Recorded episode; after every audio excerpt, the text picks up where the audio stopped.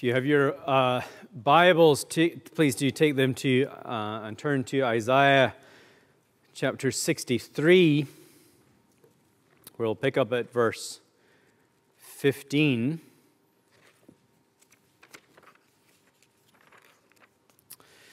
Isaiah chapter 63, beginning at verse 15, and we'll read all the way through to the end of chapter 64.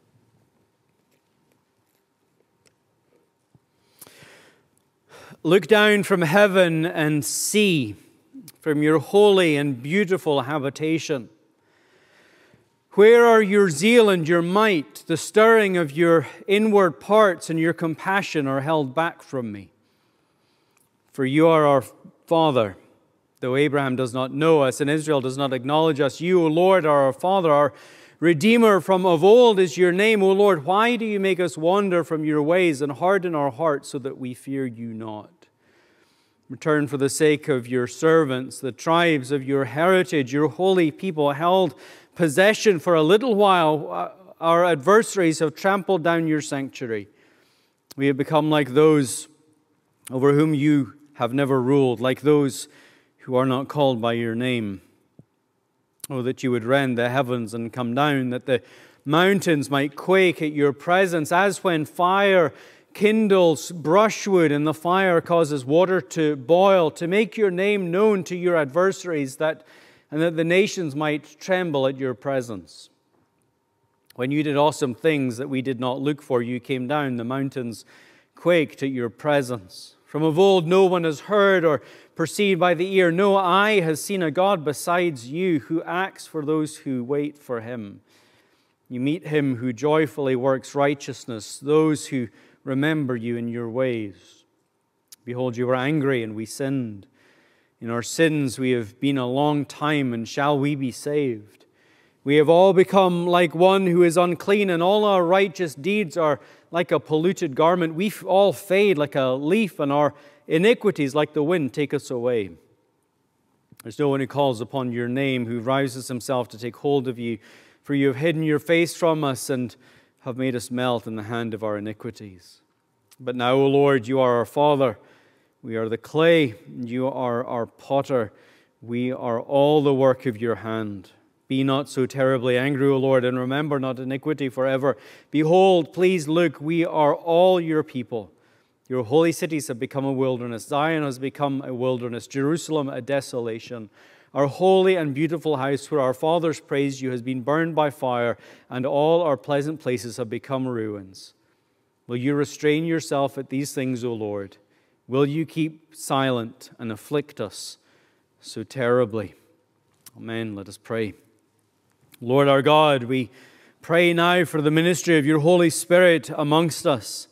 We are so grateful for him, for his ministry of opening our eyes and unstopping our ears and softening our hearts that we might behold the glory of God in the gospel.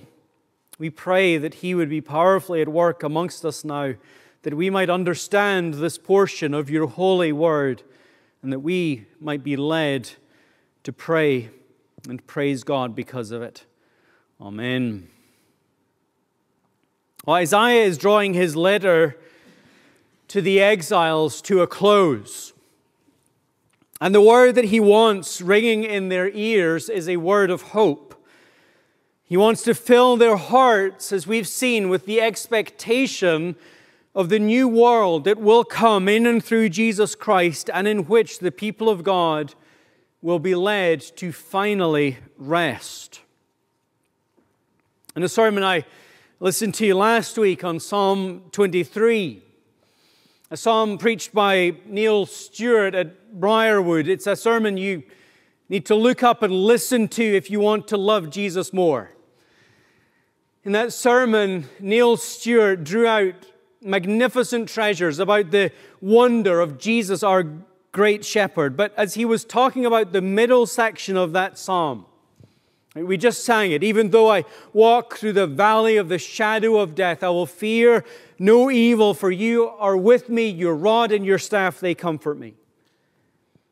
As he was talking about that, he said two things that were particularly powerful. The first is the observation that, that valley really isn't a good translation. It's more like ravine. It's a, it's a distinctly hostile image that we're being given, a threatening place, not a lovely valley. I don't know how you think of valleys, but, but I think of them as the most wonderful places on earth. Right? In, in a few weeks, Lord willing, I'll be back in Scotland, and, and one of my first stops will be in the valleys, going up to the glens, right? They are, they are beautiful and peaceful places, places where I just exhale and, and all is right with the world. But in Psalm 23, that's not what he's describing. What he's describing is a, is a ravine or a canyon. It's a place of inherent danger, right? Another place that I plan on spending a lot of time is on the, the cliffs on, that are on the east coast of Scotland, right at the North Sea. They too are wonderful places, but they are not serene. Right? You have to picture the scene, these high sandstone cliffs with the gray North Sea boiling and and twisting at the bottom of them, the spray lashing off of that sea, the wind threatening to destabilize your footing as you walk along. It's a place of looming danger. It's a place of ravines, a place where in an instant you lose your footing and it's, it's goodnight Vienna.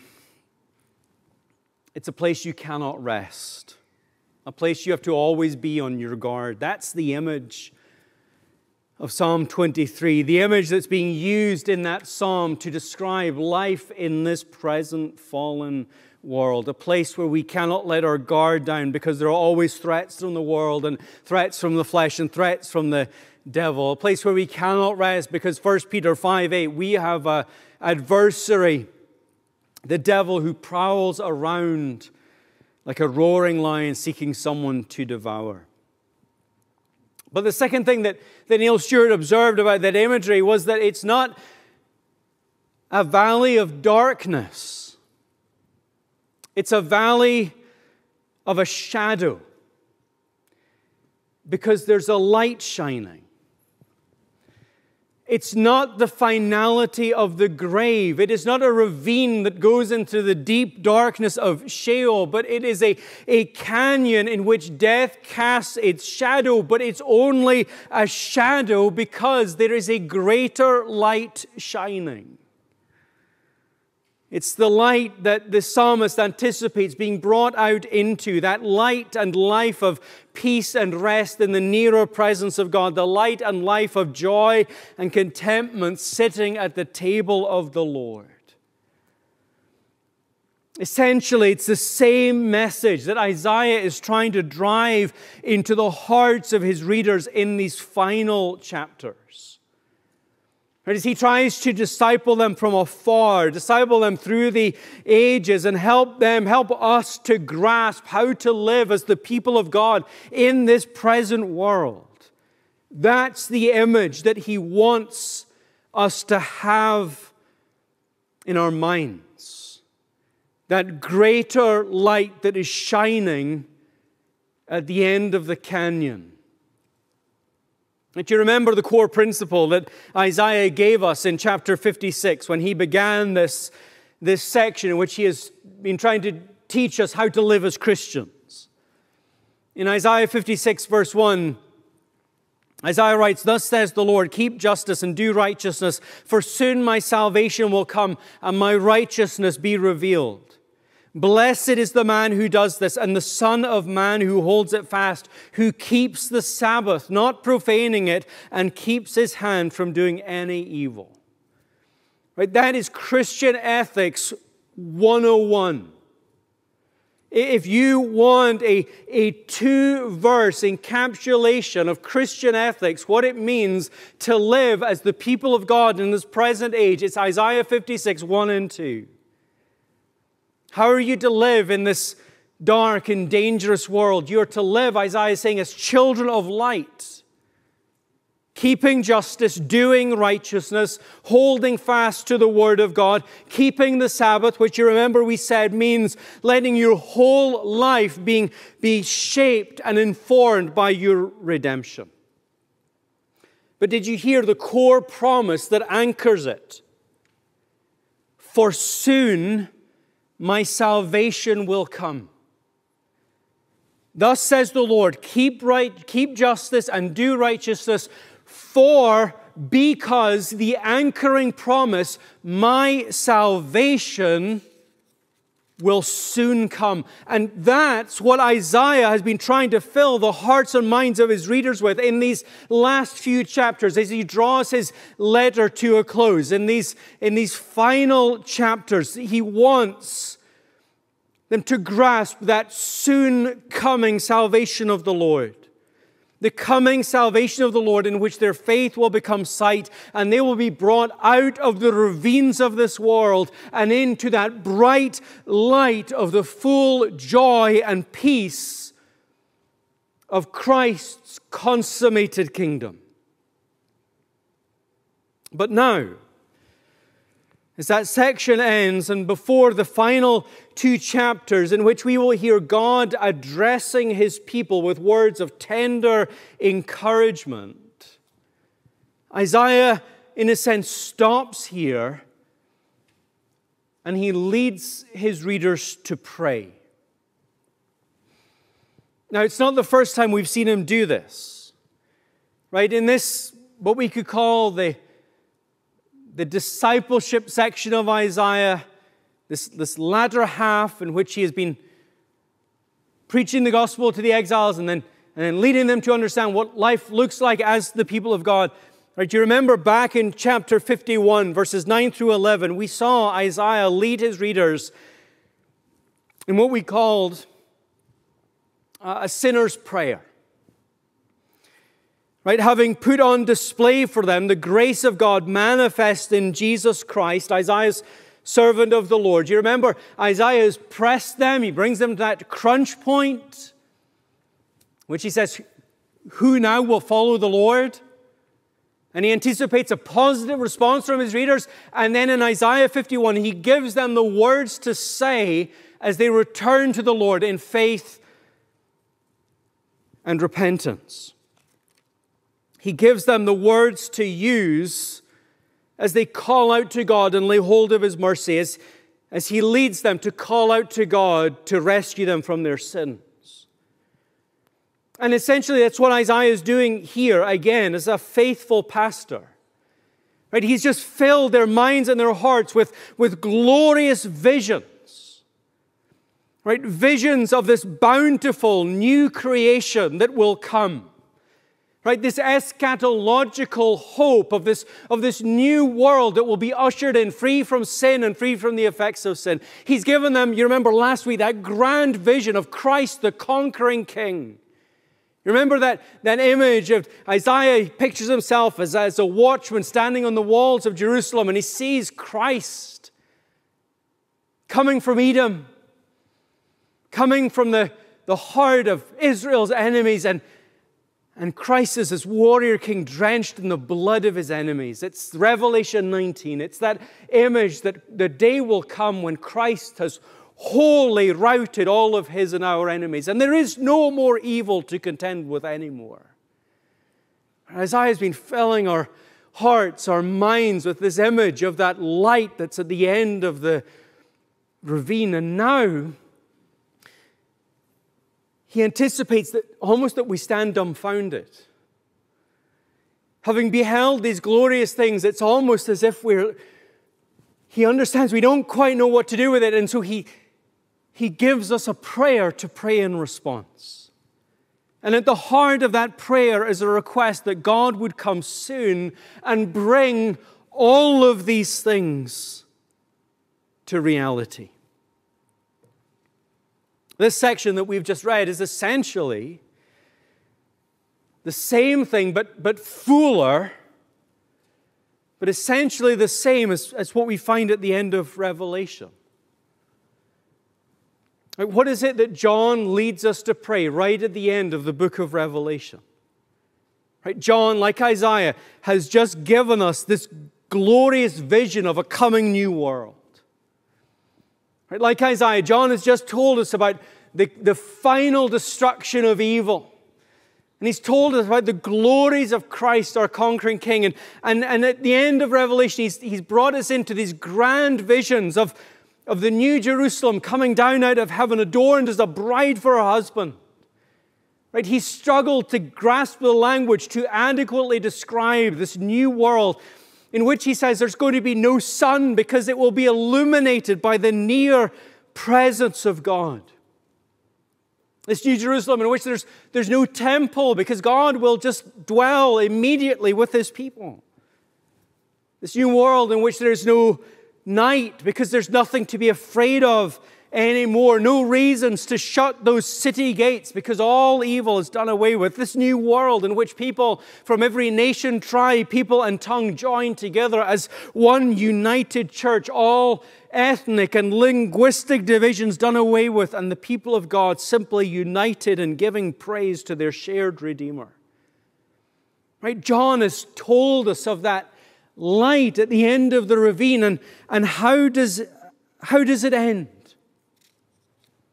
Right? We hear those sweet words of reassurance from Christ, don't we? Revelation 21, verse 4, 22, verse 14.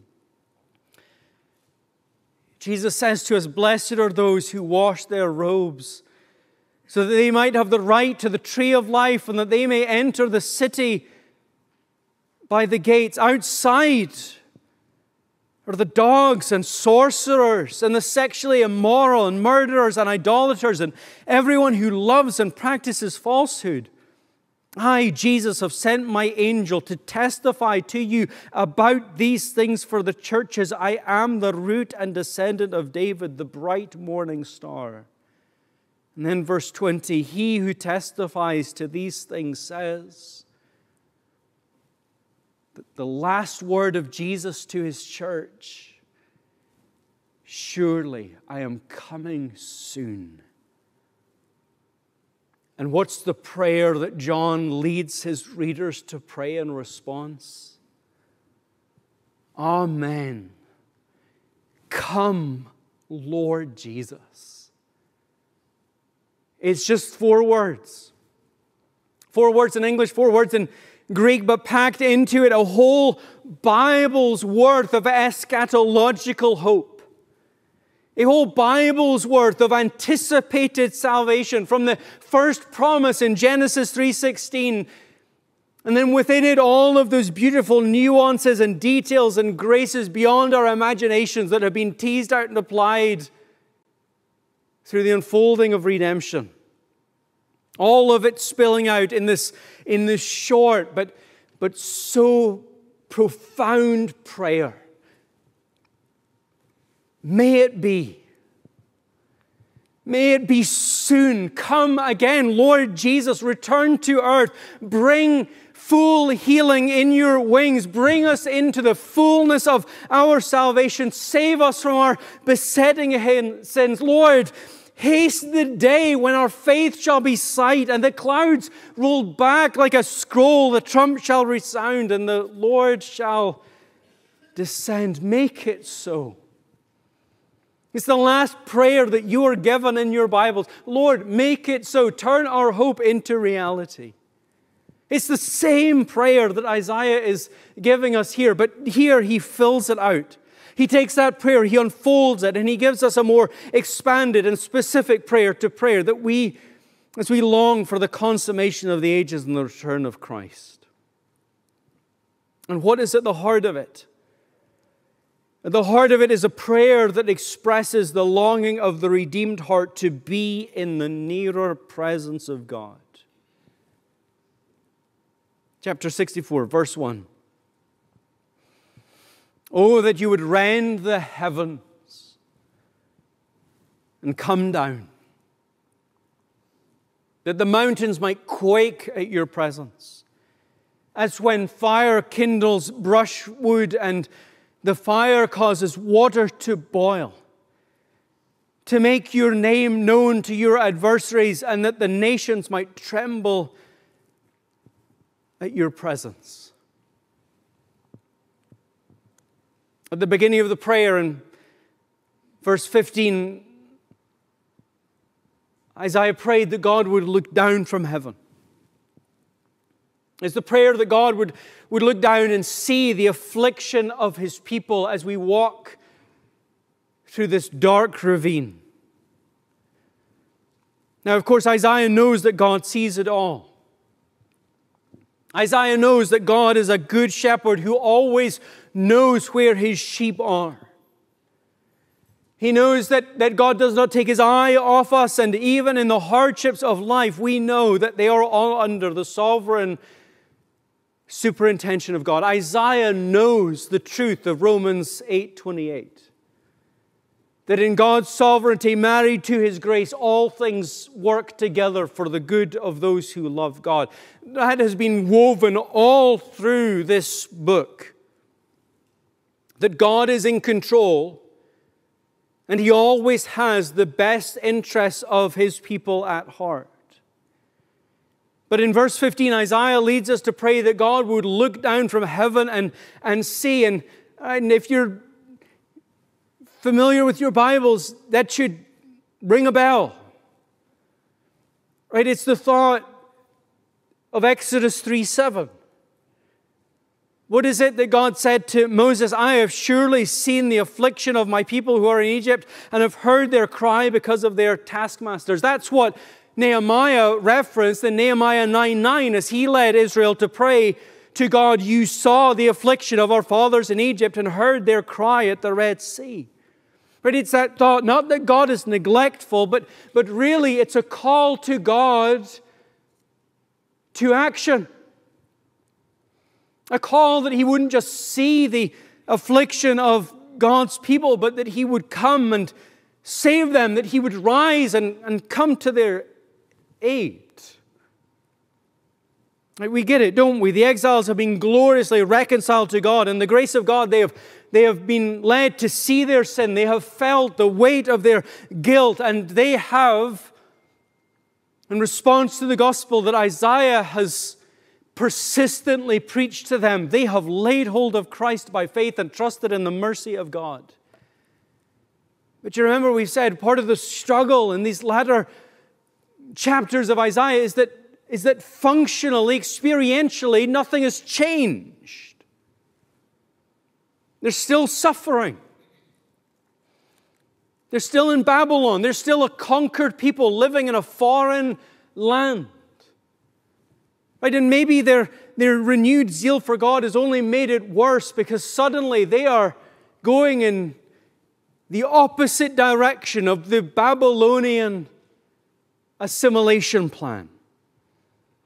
Further alienated now from the culture of their captors than they've ever been. But, but even apart from that, they're still living in this world.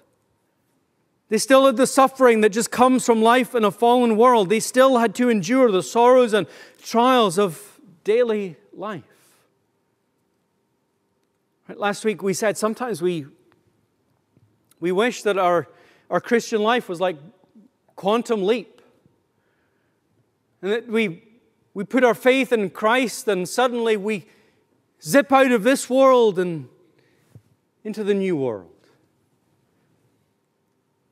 But it's not like that. And knowing it's not like that, there is a great temptation for us, I think, to just and try to ignore the trials and sorrows of life in this world to try and use Romans 8:28 as a little mantra that helps us play Pollyanna's glad game. Now don't get me wrong. 1 Timothy 6 6 is a verse we need to inscribe on our hearts. That godliness with contentment is great gain. That is true and, and glorious. And and I know a dear saint, a, a minister. I've never known someone in life to endure so many constant trials relationship conflict, health woes, a van that breaks down on the regular. The first of every week, it seems something falls off his vehicle. It would get me down. The worst I've ever heard him say is, You know, this is beginning to get to the end of my rope. He is a man who embodies godliness with contentment, and it's a glorious thing to see a man so at peace in his Savior that he is able to go through the trials and sorrows of life and, and do it with a smile. But you understand there is room to feel the pain and sorrows of life. There is room to grieve and mourn, to feel the weight of sin's corruption of God's good world. There is room to cry out to God that He would make it all new.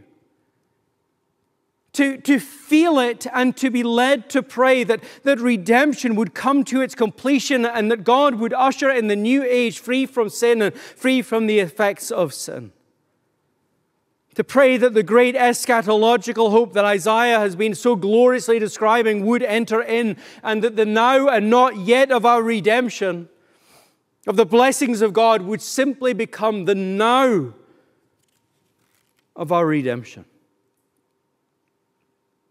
It's one of the ways that in His faithful sovereignty, God uses our pains and griefs and groanings as ministers of grace lifting our heads up from this present world, teaching us that our home is not here, leading us to pray for the full display of God's glory and redemption and in the complete victory over the fall and in bringing his people to wholly dwell in a new Eden.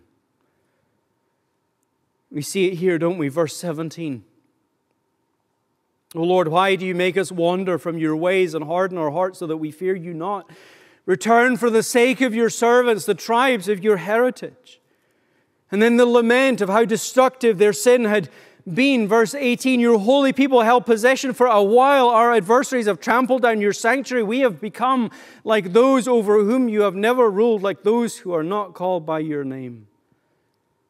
That lament that's picked up again in verse 6 We have all become like one who is unclean, and all our righteous deeds are like a polluted garment. We all fade like a leaf, and our iniquities, like the wind, take us away. There is no one who calls upon your name, who rouses himself to take hold of you, for you have hidden your face from us, and you have made us melt in the hand of our iniquities. Right? You understand those verses.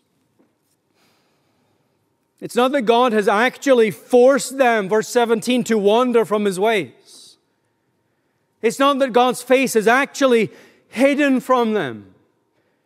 Right? It's that feeling the weight of their sin, feeling the godlessness of the society around them, coming to terms with the gravity of the consequences of their sin. They are brought to this, to this, this prayer of lament that lamenting that they are not as near to God as they long to be. It's Psalm 51. For I know my transgressions and my sin is ever before me. Against you, you only have I sinned and done what is evil in your sight, so that you may be justified in your words and blameless in your judgment. Clearly, they do call upon the name of the Lord. That's why they're praying. They are assured that He is not hidden from them. In verse 8, Isaiah leads them to pray, You are our Father. Right? You only pray that when you have the assurance of your salvation. When you are assured that you have been reconciled to God, that the guilt of your sin has been put away, and that you have been reconciled to God, not just as God, but even now as your heavenly Father. But it is that the, the sorrow and weight of sin that they feel has come upon them and they know that they are not as near to God as they want to be. They feel the division between them and their holy God. They lament the sin that remains and the sin that surrounds. And they long for it to just be no more. Listen, lean into that feeling. We live in an age of distraction. There's just noise everywhere. I remember somebody in a, in a radio show talking about the experience of even your, your grandparents, probably now your great grandparents. They, they lived, what, 120 years ago. Radios, radios were not even common in homes.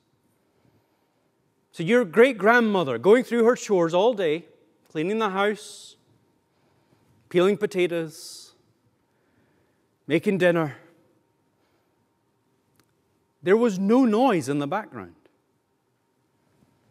She did it all with her own thoughts.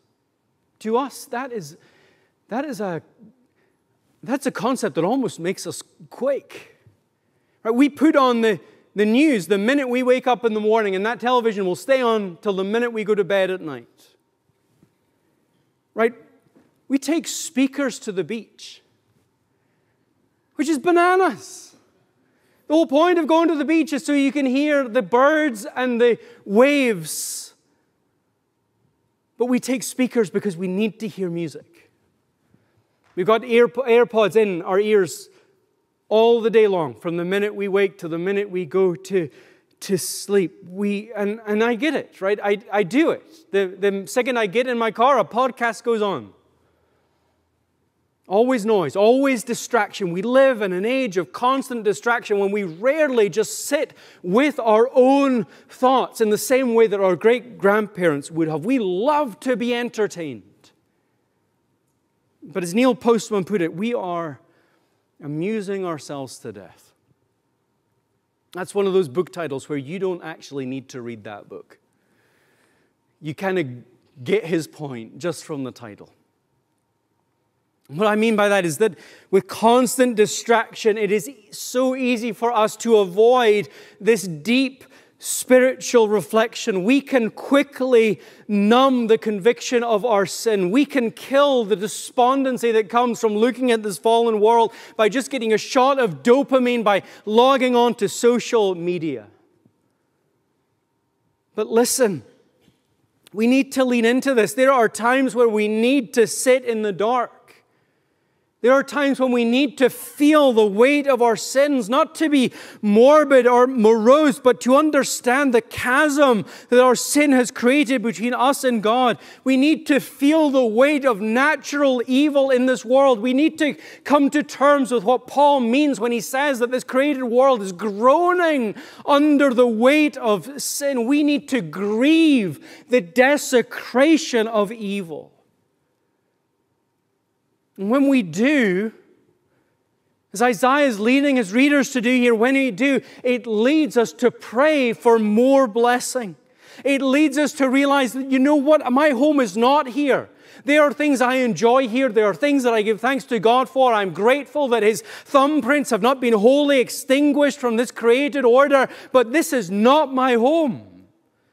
This is not where I can sit down and rest. This is a ravine, and I long to be out in that green and pleasant valley. And so it leads us to pray, to pray that this new world that we know is coming would come. And so Isaiah leads his readers, he leads us to pray, verse 1, that God would rend the heavens and come down. It's an evocative image, isn't it? That God would rip open the heavens. That He would rip open the blue sky, that He would rip open the, the black vastness that's beyond, and that God would come from the third heaven through the second heaven and the first heaven, and that He would make it all new. R.C. Sproul said that prayer that God would rend the heavens, that He would not just look down from heaven, but come down and make his presence unmistakably clear. It's a prayer that everything that Isaiah has just described about life in the new age would come quickly, that God would restore his people to the fullness of joy and peace, that he would fully restrain all of his and our enemies. Ray Ortlund says, the most important word in this whole passage, in this whole, whole prayer, is the first word of verse 1. Oh. Oh, that you would rend the heavens and come down. He writes, Isaiah isn't theorizing. He's praying, and he's praying with a passion. For Zion's sake, he is not keeping silent until her salvation goes forth as a burning torch. He is taking no rest, and he's giving God no rest until God's people are a praise in the earth. Isaiah 62 1. He is gripped by a cause greater than himself. There is no greater joy than the descent of God to earth. Oh, oh, oh, oh, Lord. Oh, would you rend the heavens and come down? Are you praying with that passion? Are you praying with that deep soul felt, oh, come, Lord Jesus, come quickly, amen, may it be so? Or have you perhaps grown a little too content in this present world? Have you perhaps made peace with your sin and the evil in the world? Are you maybe entertaining away the discontent? Isaiah wants something so much more for you. He wants to grasp all that he has written in the past few chapters. He wants to fill your mind with thoughts of heaven and the glories of the coming kingdom in which our redemption will be brought to its full completion. He wants you to grasp, he wants your heart to grasp that this is not a fairy story. This is not an allegory. This is a reality. A day will come when Jesus will return and he will make all things new. A day really will come when Jesus will strike that final fatal blow against evil, and the church, the New Jerusalem, will be established in all of its resplendent glory as a bride adorned for Christ her husband. That day is coming. Right? What is it? The, what is the final word that Jesus gave to us? Surely I am coming soon. What do we pray in response? Amen. Come, Lord Jesus. Lord, haste that day when the faith shall be sight. Lord, roll the clouds back like a scroll sound that trumpet and descend to the earth, because then it will be fully well with my soul. Let us pray.